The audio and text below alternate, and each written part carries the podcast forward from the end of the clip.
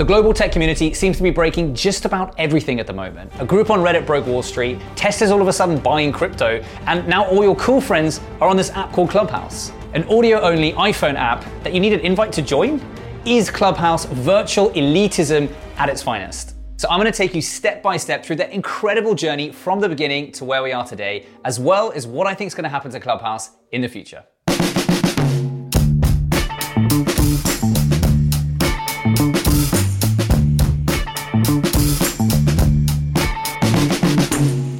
Me. Welcome back to another episode.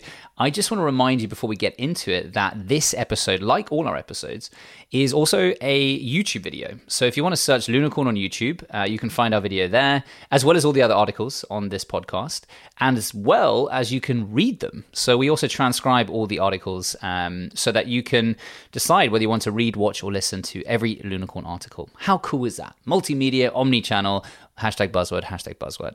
All right, let's get on with it. Um, so, firstly, Clubhouse. Uh, what is it, right? Well, to use an analogy, Twitter gave us words, Instagram gives us pictures, and Facebook gives us faces and advertising. A two faced, I mean, two sided platform. and Clubhouse, you guessed it, gives us voice.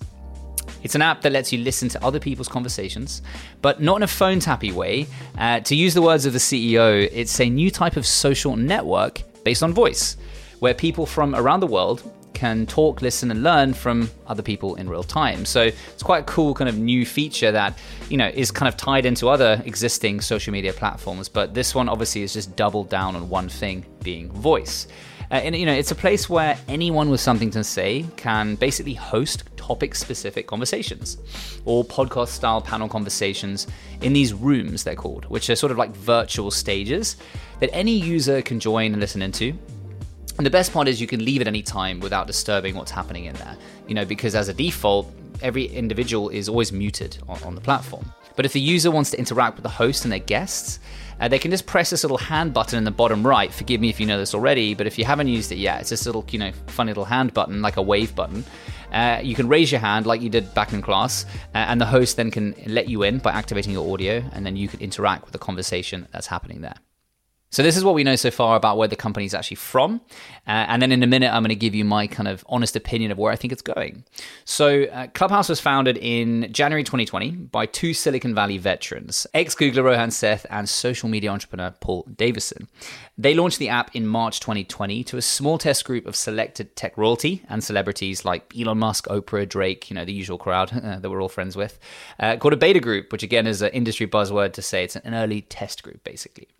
By May, they then raised $10 million uh, for like first proper round of external funding from Andreessen Horowitz, which are also the backers in Facebook and a bunch of other companies, uh, at a 100 million valuation. So the company was worth only in the first few months 100 million dollars, which is just obviously incredible, right? Not bad for a two-person team. It was only Paul and Rohan still working in the company then. Zero revenue and only 1,500 users.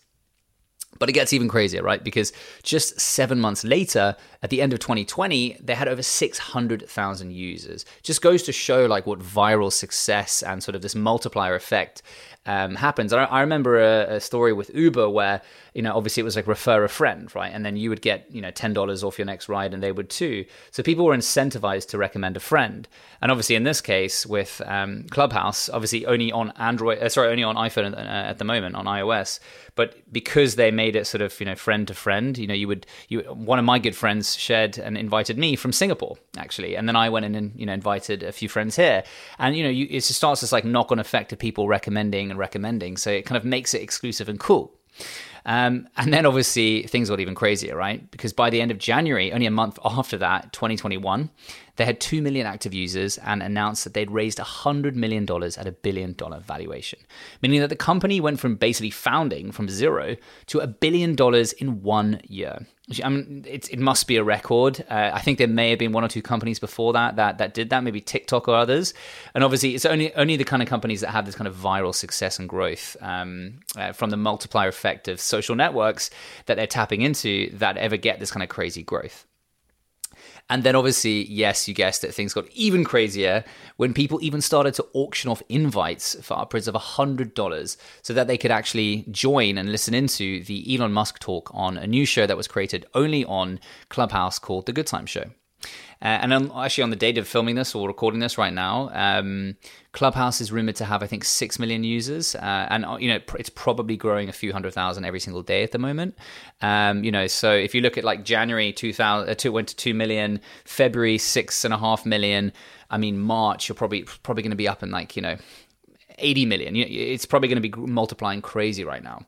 Uh, so this thing is basically blowing up. But the question I want to ask is, you know, why do people love it? Well, basically, what I know at the moment is that you know you can choose to be a fly on the wall and just listen in, uh, or you can contribute to conversations uh, and talk about anything happening anywhere, anytime. I've even heard of you know clubhouse rooms that have been kept open 24 um, 7 because once you open a room you know you, you just close it when you're done. And I, I, don't know if there's any hourly limit or minute limit on that at the moment at least. So i've heard, heard heard rumors that there were some you know organizations in africa and asia that were employing people to keep rooms open just to sort of have this constant 24 7 show running. Uh, i'd be curious to know what their viewers are and their listeners are. Um, and obviously on the flip side of that you can also host your own sessions um, just any any user and the exciting part is that you never know who's actually going to turn up. Elon Musk could drop in at any time, unlikely, but but you just don't know that actually. Um, but you know, there's an element that I want to kind of hone in on a little bit, which is you know odds are you've probably seen the social dilemma, right? Um, I say right, like you can respond. Um, maybe let me know. Hey, hit me up on Instagram uh, at the Lunicorn or at Matt C. Smith. Let me know if you've seen the social dilemma, what you thought of it. Uh, the reason I say that is, and if you haven't, it's a really good uh, documentary on Netflix all about social media. Um, basically, how all these big tech, uh, Silicon Six companies, Google, Facebook, Twitter, uh, you know, they've designed these products to basically make it addictive, right? You know, it's, it's basically like making a, a drug uh, for us, for human beings. It's the same thing, and and obviously because it's social media and technology, people don't look at it in the same way as a drug, but it is. It's it's absorbing our lives, and obviously some people who are really affected, actually it affects their lives, right? So so remember that point because I, what I'm trying to say is that you know it makes me want to ask a question.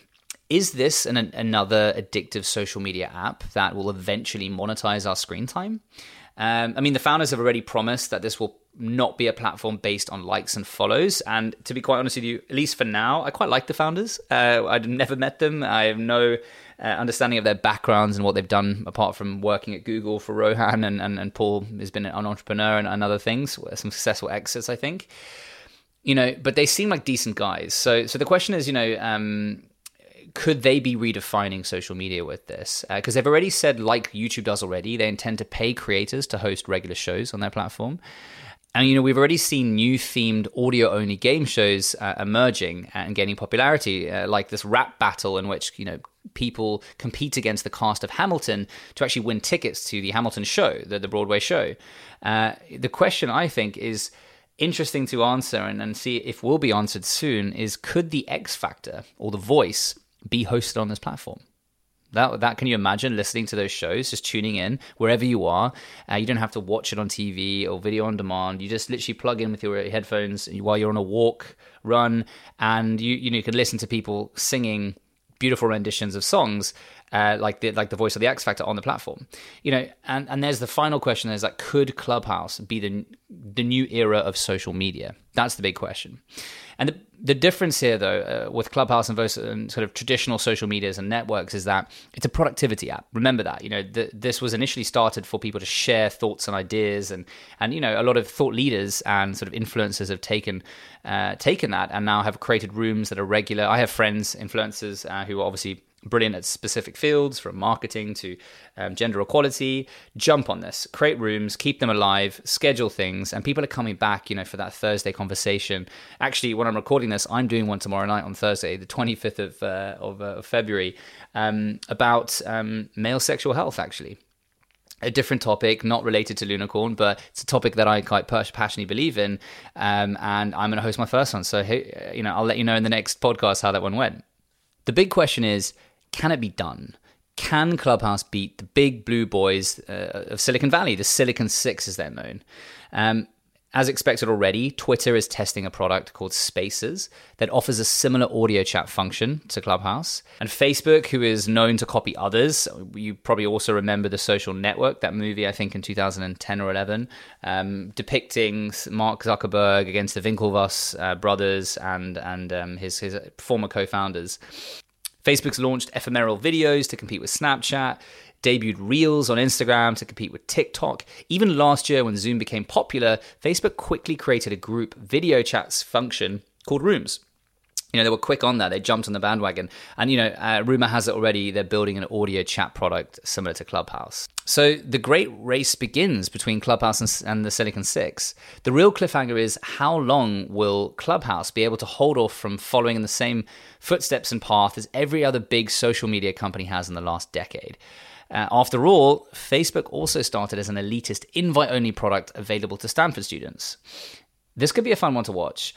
Uh, I'm curious to know if you will be rooting for this billion dollar underdog because uh, they're still an underdog in the sense that they're going up against you know the big Silicon Six, multi you know double digit, triple digit billion dollar companies, and they're a billion dollar company, which obviously in the real world is unbelievable, but actually in the world of social media, that's you know they're they are the underdog, and you know I'm quite curious to see if these guys and girls will actually put it together to re-engineer social media to not just benefit the advertisers and themselves by you know gluing us to screen time but actually trying to change it for good.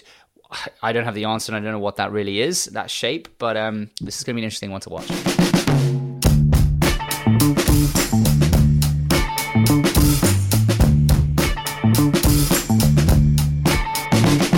Is clubhouse a painkiller or a vitamin? I'll explain a painkiller is something that you can't live without, right? It's something that you have to have. Vitamin is something that's nice to have, but you can live without. So that's the main thing to decide and understand if Clubhouse is a painkiller or a vitamin. I mean, I, I, don't know about you, but when I first heard about it, I was like, oh, not another social media product. I mean, I'm 30 and I'm already too old for TikTok, and I'm tired of another social media product competing for my time. But the difference here, as I mentioned, is that it's a productivity app. You should be able to get value from it. And maybe that's the new era of social media or social networks where it's productivity and value driven first as opposed to screen time and scrolling first. All right, let's talk about the obvious elephant in the room here COVID, lockdown. If you look at their three main spikes of user growth since launch, they're completely correlated with the global lockdowns. So March 2020 to, to that summer period, the world was in lockdown, and that's where they had their first spike in user growth. The second spike was in the second lockdown. And now the third lockdown, which is happening right now, the early months, Q1 of 2021, they are now up to 6 million plus users, right? So you can't deny the fact that their user growth is directly correlated to global pandemic lockdowns. I'm quite curious to see what's going to happen because Will the daily active user growth on the channel decline with the fact that people can go outside and now all of a sudden enjoy their freedom? They need to create winning shows like the Good Time Show that had Elon Musk on, incentivize these creators to, to continue to produce only on their channel. These winning shows will bring in audiences. And if these winning shows are exclusively aired on Clubhouse, then people will come back. And that's the art to winning content and winning channels. It's, be, it's creating a, a habit I remember when I grew up watching Top Gear on Sundays at 8 p.m. Uh, the news is always at 5 or 6. I mean, this is exactly what Spotify did when they bought Joe Rogan's podcast, The Joe Rogan Experience, right? They were trying to get exclusivity so you only could watch and listen to his podcast on Spotify. I'll take the audio angle first, like the podcast element. Um, I don't think they'll compete with podcasts because, at least at the moment, Clubhouse is ephemeral. When it's live, it's live, and afterwards it's not recorded. So if you miss it, you know, you miss it, right? Whereas podcasts are beautiful because they're listen on demand. And Netflix or video on demand or any of these other services, uh, I don't think Clubhouse necessarily competes with any of them, to be honest. Yes, of course, it, it, there's only 24 hours in everyone's day. So, of course, you're competing for people's screen, time, screen times. The beautiful thing uh, about Clubhouse is that you can also do other things while you're listening to it. It is literally like going back to the golden days of radio. Maybe this will emerge as a product for live events where it's low threshold, right? Probably for the next two years, live events will not have audiences of more than 50 people, right? So, uh, you could do up to at least at the moment 5,000 people in a room on Clubhouse. So I could see that Clubhouse even releasing a product in the B2B business to business space where event organizations could host uh, panel conversations debates and you could tune in and listen to that. Maybe it could be behind a paywall. Maybe the event pays for a room size that's more than 5,000 to let lots of people in to hear a conversation, right? The product is going to launch on Android. Um, the reason the founders said that they didn't launch on Android is because it's just simply a bigger platform and they wanted to sort of have some control on the number of people downloading and things like that. To me, it really does seem that there is actually space for Clubhouse. So, you know, let's see what happens. I'm going to follow this. If you want me to do a follow up video in a couple of weeks or months, let me know in the comments, please.